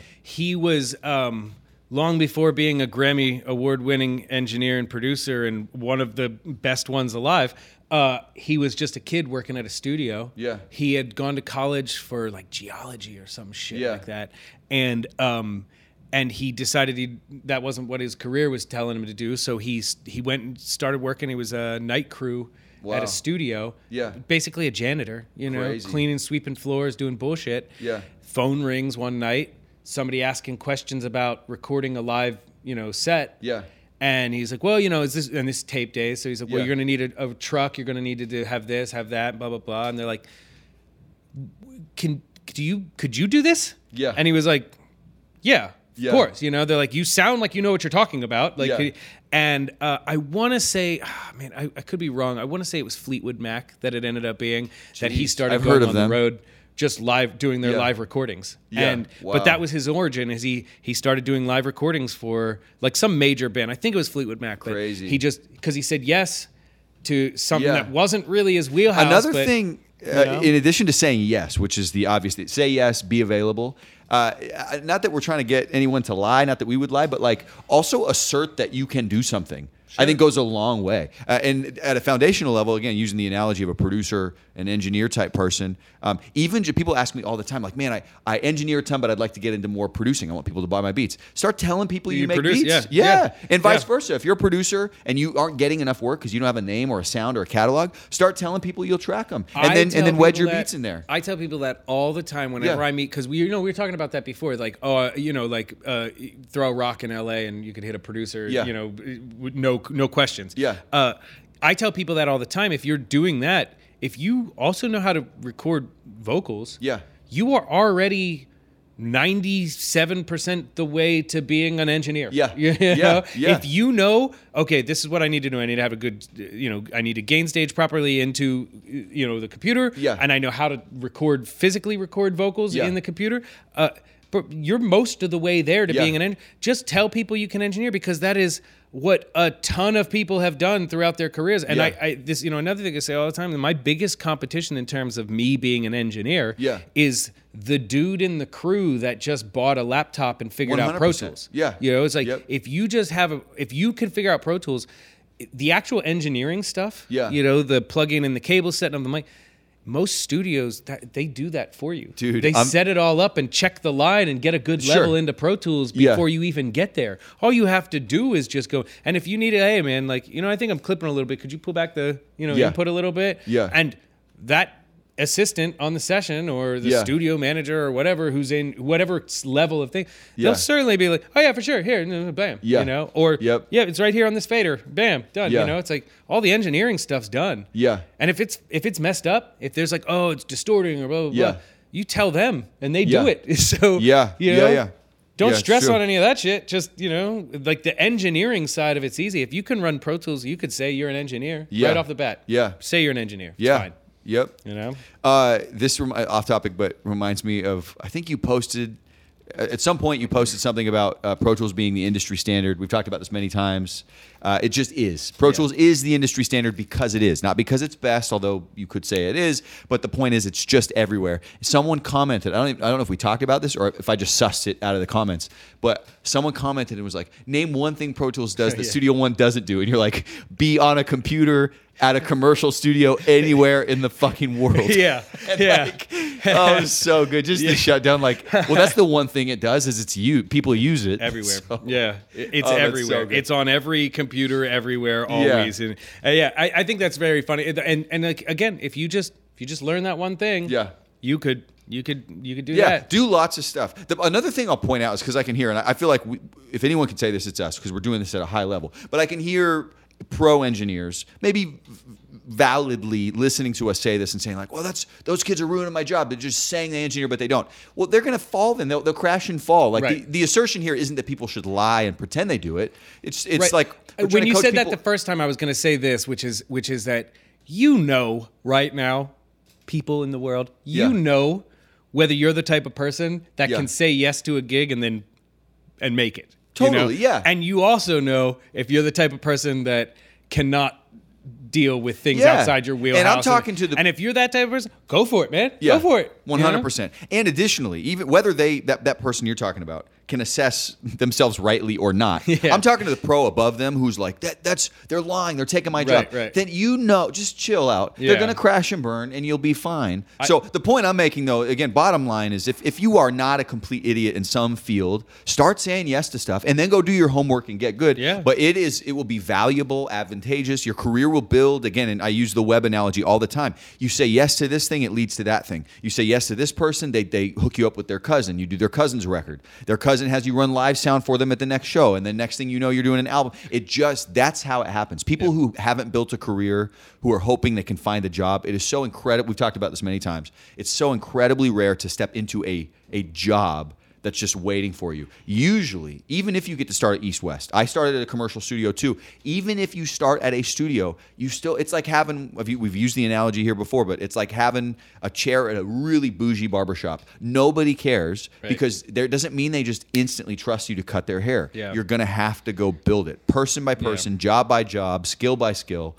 So say yes, and then Yeah. one day you can have discipline. I've, I've reached a place where we talked about family stuff. We have different, you know, life approaches in some ways, but but we both know like there comes a point where you start saying no, and and but that's probably not now for most of you. Yeah. Right now, you should be saying yes, Yeah, and, and you know, it's like and Will still says yes. if you have if you have you know the right mentality if you if you know what you're doing and you and you have the right mentality on this stuff uh you, you know saying yes to this it'll put you in the right places and if to the to the you know talking to the engineer who's worried about these kids making it Yeah. you know it's like uh I, I guarantee that same guy remembers when he was starting out Oh, 100%. and was like in over his head Yeah. because we've all that's that's part of this Yeah. job that's part of doing Yeah. this is every now and then getting in over your head Yeah. and again you know it's like you could fail horribly at those moments you could fail horribly Yeah. and that will you know could or could not carry with you throughout your career Yeah. you know it's like I, I always tell this story about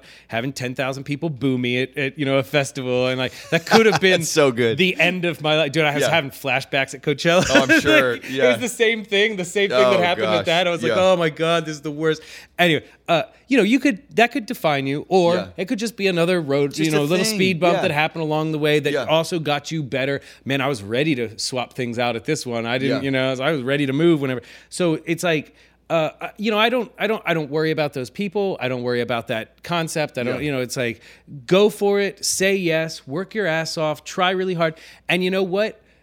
At at some point in time, like the theory is that you're not going to be asked to do production management at Coachella, your first ever live Yeah. gig ever. Yeah. You're going to say yes to some smaller things that Yeah. get you, and then you're going to learn some, Some random things. Yeah, community you're gonna, food truck fest. Exactly. Yeah, you're gonna you're uh, for me. You're gonna put PA speakers in the back of a fucking flatbed truck and drive Yeah. around San Diego with a band playing Yeah. off a generator. You know, like, Nice. and you're gonna learn a lot of things. Yeah, and then you're gonna be like, all right, cool. I know some more stuff about this. Yeah. But you know, you you say yes to these other things that build you to these big moments where you have to take a little bit bigger of a risk, but also one that you're probably a little bit more prepared for 100%. because you've been saying yes to things Yeah. and been trying stuff Yeah. and been taking risks and doing that stuff. and you'll So- find out eventually if you might find out two things. First of all, you might find out you love something. Maybe you're into producing and then you fall in love with engineering, or you fall in love with live production stuff. Yeah. Conversely, you're going to find out where you're not a fit. Right. You know what I mean? You do something that's just life. You're going to suck at it, and you'll be like, "Oh, I won't. I'm probably not going to say yes to that anymore." Yeah. I have to add to. I'm always like I feel like I'm dragging. 60 year old dads on TikTok all the time. But like to that same crew, if you're upset with those kids for being busier than you, you should probably get back down in the dirt. Like if Right. your last last gig or the only gig you've had for a while was like a Jimmy Buffett cover band, it's prob I, I know those people. I know that guy who's just that's all they have. Yeah. You you're gonna have to get back down in it. No one cares that you've got the SSL board in your garage or whatever's going on. Like Right. you you got to get down in the mud again. Then it's uh, Yeah. like- or make some TikToks. Sorry, you, Yeah. that's just what you got to do. But actually, another thing I'll add to you, I'm gonna. This is a, an absolute. Uh, I would say a humble brag. It's not even that. It's just being cocky. You talked about someone being like, "Oh, you're the guy from TikTok." I never take that because that could feel like an insult. We both Right. know, be ironically, having TikTok platforms, that there is a disdain for internet presence. Right? Yeah. My career, and I know it's the same for you, so I'm saying this. I'm, I'm going to let you steal this from me. My career existed for so long pre TikTok Right. that when someone sees me as the TikTok guy, I'm like, what an incredible compliment. Right, right. Because I'm so not. Yeah. So for over like 10, 12, 13 years, like TikTok didn't exist Right. at all and I worked full time, that it's like, that's honestly, I'm impressed with myself that you think I'm the TikTok guy Yeah. because I'm not, but I'll take it. So I loved that, um, and and and I uh, it's happened to me so much recently. Yeah. I mean, it was literally the the the decision behind dressing up for uh, NAMM was that I knew I couldn't just go. dude, it's so funny, but you could, I'm sure you I could. couldn't just no go because people would see me and know me. And now It sounds it's so like- cheesy and like we're being vain to say that, but specifically at NAMM, Yeah. No way. Yeah, anybody and and like now in the in the music community, it's like if you've done if if you've done anything on TikTok at all, Yeah. uh, and look at anything about music on TikTok, Yeah. at some point in time, my face comes up on your Yeah, screen. yeah. and I, you know, it I, I it happened uh, it happened at Guitar Center. No Uh, way. I one of, yeah one of the guys from Guitar Center who worked Yeah. at Guitar Center came up to me. He's like, "Hey man, you're Yeah. like, man, I was just watching your thing this Yeah. morning. You know, it's like I'm saying no way, but I believe it. and and it's like uh, and at Coachella, man, people on stage at Coachella, this was hilarious, like Yeah. stage hands Probably and like, stuff. "Dude, look, yeah, man, yeah, yeah, yeah. They were like literally Yeah. like, oh, I follow you, man. Yeah. You're great. You know, like I didn't know you did, which is really funny. He's like, I didn't Yeah. know you did this. Yeah. You know, Yeah. it's like yeah, like doing live sound stuff. You know, That's like so good, And, yeah. and people automatically assume Because he does it all. He says yes. People automatically assume anytime they do see me like going to state or talking about going to Coachella, that, Yeah. oh, you mixing front of house or you you what, what are you doing? Yeah. Hell no, I ain't mixing front of house. Yo, I won't mix. That's one thing I would probably say no to Front of house, yeah. for like a for like a big festival or something like Yeah. that. You know, it's like I don't want to do that. I don't want to. I don't want to mix front of house. Like you should have somebody. responsibility, And and every time somebody asks, like actually IDK's actual manager, like Yeah. his- he he hit me up and was like, hey, let me ask you a question. Uh, you know, we're doing all this stuff, but uh, you're not going to mix front of house for the set. He's like, you're you know that's you're, you're an engineer, right? And I was like. Oh no, man! Uh, that's a horrible idea. I was Yeah. like, I was like, Also, just a fundamental uh, misunderstanding of what they've already asked you to do. Right. To think that you could do do both. bo- like yeah, yeah, I physically can be impossible. on stage and deal with all the production management, but also be at front of house. And I was like, no, man. I was like, there is somebody. There's going to be a guy at front of house who will be at front of house on. He knows everything And you that's want going him on there, not me. He knows Yeah. all. He knows what this. He's he's he set up the the Yeah. line arrays. He Yeah. knows what everything is going on. Yeah. He knows exactly what. It, bro, we're mixing a two track Yeah. and some vocals. Yeah. Like. Don't, him handle it. Yeah, let him do that. Yeah. Let him do that. He will kill it and do a great job. Yeah. I'm going to be over there trying to deal with whatever's going on on stage and also deal with front of house Yeah. and do. Hell no, man. Like, Yeah, I, man. but but I don't want to do front of house in the like at all because it's like, what a thankless, shitty Yeah. job to have sometimes, especially at things like that. Like, like only only noticed or observed when when something's on fire. Yes. Yeah. I um I, I- back to the I'll do anything. Yeah. Um, East West did their 30th anniversary party here. Yeah. And um, Nathan East and Greg Phillinganes played a set. Wow. And then IDK did a set. Yeah. And Candace, the manager here, was like, "Oh, Will does sound for IDK." Yeah. Because I did a, Yeah. a a gig with him Yeah. where we just ran uh, an X32 that I have. I have a rack, uh, Sure. X32 rack, Yeah. and um I had that. X- and- is that a Baron? What is it? yeah, it's a Behringer. Okay, yeah, yeah, yeah, And it's got you know, uh, and, and and we had you know six inputs or eight Sure, inputs or something very from minim- an iPad or yeah, yeah. something, yeah. super simple Yeah. gig, you know. Yeah. And it was at a it was at a restaurant, you know. It was like a way. like a two hundred person max. It was just like one of his little promo things. Sure. He was trying to like do an, an interesting side hustle Yeah. thing, you know, where he's like, oh, I also do these little gigs with this Yeah. jazz band. Yeah. So they're like, oh, Will can do front of house for this, and I'm like, oh, I can, Yeah. but I already know I'm not going to want to. Yeah. And and it and so I end up doing it. We're doing, you know, first I do IDK's set. Yeah. And I swear to God, you know, it was like it, it, it was in Studio One here. It's a big studio, you know, lots. But uh, but everybody and their mom came up to me and was like. Hey, you should do this, man. Do that, and it's like a bunch of audio guys too, you know, and like because it's the anniversary party for the software company, Yeah. so it's a bunch of musicians, a bunch of audio guys, every single one of them coming up. Let me tell you this as a human being, all right, I don't care how good you are at engineering. I don't care if you're the best. In fact, I guarantee the best front of house guys in the world Yeah. go to shows and it never crosses their mind once to go up to the front of house guy and be like, hey man, you should add a little bit of 2K to that vocal, blah, blah, blah. Never. Because every front of house guy, every live sound guy knows that whatever that guy is dealing with behind the board Yeah. right now, it, it's it, it- There's a reason for everything. If Yeah. the vocal's not loud enough, Yeah. it's probably because can't turn it up anymore because Yeah, it's, it's feeding feed back in all the monitors and the room's not built for this sound and it's gonna. If it's if it's you can't hear the kick drum on the bass, it's probably because every time I turn the kick drum up, it, the upright bass resonates with the kick Sure, drum and is causing and I can't get that out of the the bass without totally affecting. It's like Yeah. there's a they also reason- know they just don't. They wouldn't want someone coming up telling Right. them what they already know. right what they Yeah. already know is going. Trust me, I know. when they're in the middle of a fire. so many things are going on and i'm like you know what and then uh you know and and it's always like I, I say this all the time it's always this guy it's always the guy who's standing on like the far left of the stage or like behind a pillar or Yeah. like in some horrible place for sound making mixed critiques. yeah yeah. being like man i'm just i'm not even hearing the keys Yeah. bro it's like Or the guy in the back corner of the room wondering why the bass is so loud. loud yeah yeah yeah the bass is just so crazy I don't know, man. Things here. are really rumbly back I- here. there was a guy that came up to me, and, and I love this. I don't know who he was. I don't care who he was. He came up and he's like, he's like, man, you uh, you should uh, you got to get the vocal a little bit louder and all that. And I literally looked at him and I go, oh yeah, man, I'll take care of that as soon as I figure out how to change physics. and I just went right back to it. I Yeah. was all, all cheery. Yeah, Oh, oh, yeah, man, classic. definitely. I'll take care of that as soon as I figure out how to fix physics. And then I just went back to doing what I was Oh, man. I don't give a shit, man. I don't care what your opinion is. I it doesn't matter to me. Yeah. I I have no no pity for whatever you're trying to solve or figure like in your own brain Yeah. that you can't hear something.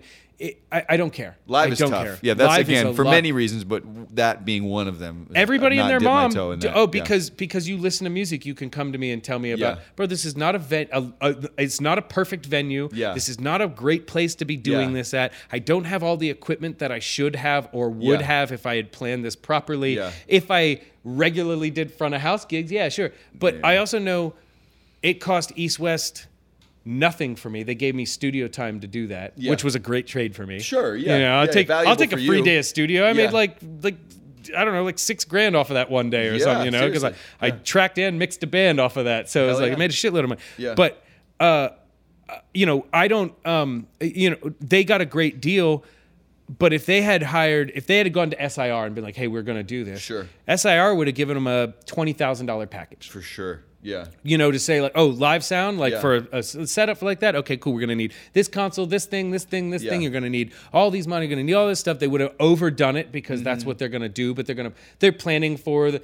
And me, I knew the truth. Yeah. Gonna be a bunch of drunk people. Yeah, No one's really gonna care. No Yeah. one's really gonna care if they can. They're gonna hear the shit. They're gonna Yeah. be. They're gonna leave later on. Be like, oh man, yeah. And also, it's gonna be loud as hell. These drums are in this. You're in a studio. You're not in a live venue. It's like this is all arbitrary. Yeah. None of this matters. Everybody's trashed. Yeah. Just shut up and let's like let's just enjoy it for I missed what it it. is. Yeah.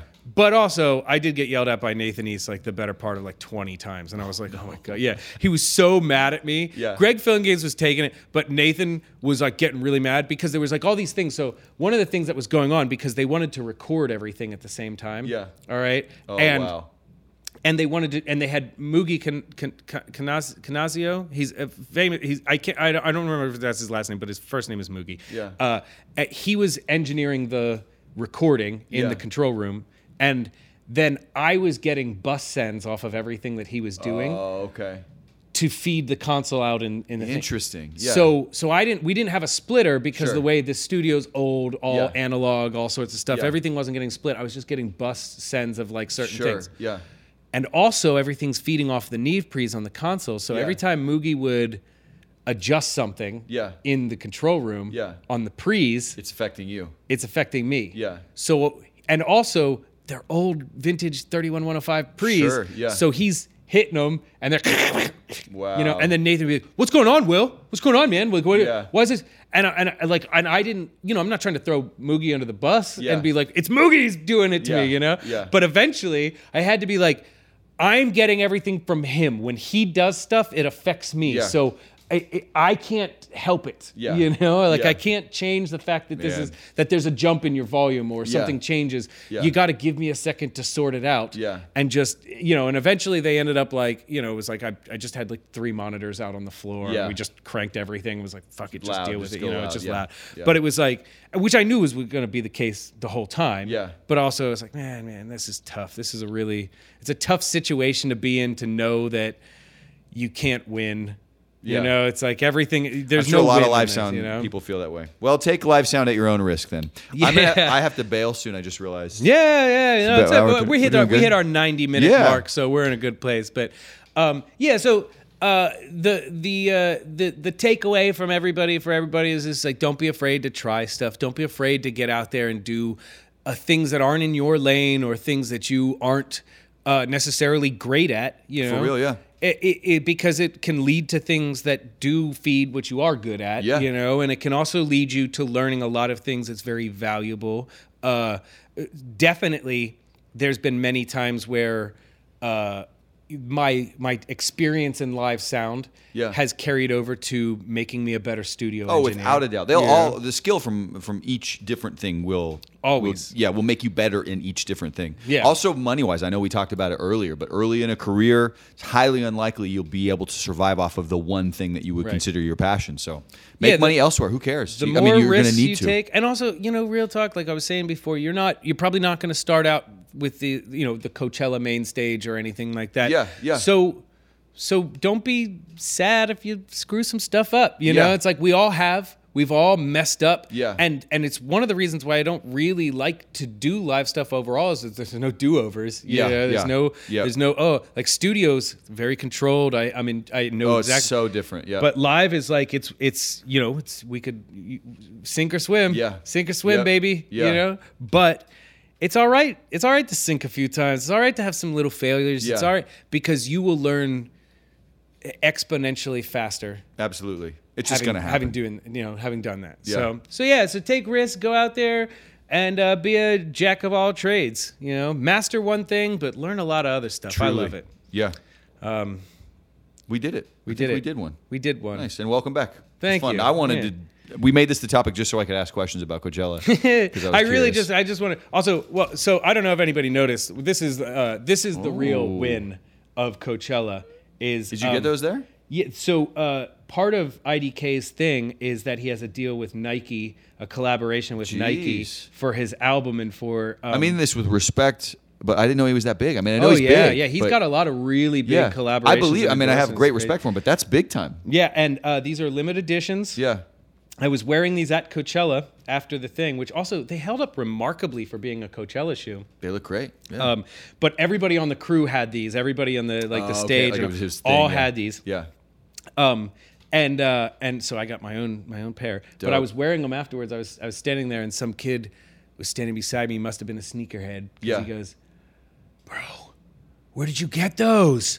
And I was. He's like, "I'm sorry." He's like, he's like, "Oh, those are nobody has those. You can't have those." Nice. And I was like, he just knew. Yeah. yeah, and I was like, I was like, and I don't, I don't, I don't know anything about shoes really. Yeah. But I was like, I was like, oh, cool. Are these cool? And he's like, Are these cool? Is this cool, man? That's Is it cool? classic. So that was the real victory Good of for you. Coachella. That My wife bought me these mole hair shoes. Yeah, th- I noticed those earlier. you. Those look Yeah. Oh, nice. yeah. Yeah. Thank you. Yeah. I had a sneakerhead come up to me at Coachella too. okay. So yeah, take risks and you can get free shoes someday. Oh yeah, that's what it's about. We'll see you soon. All right. Dope.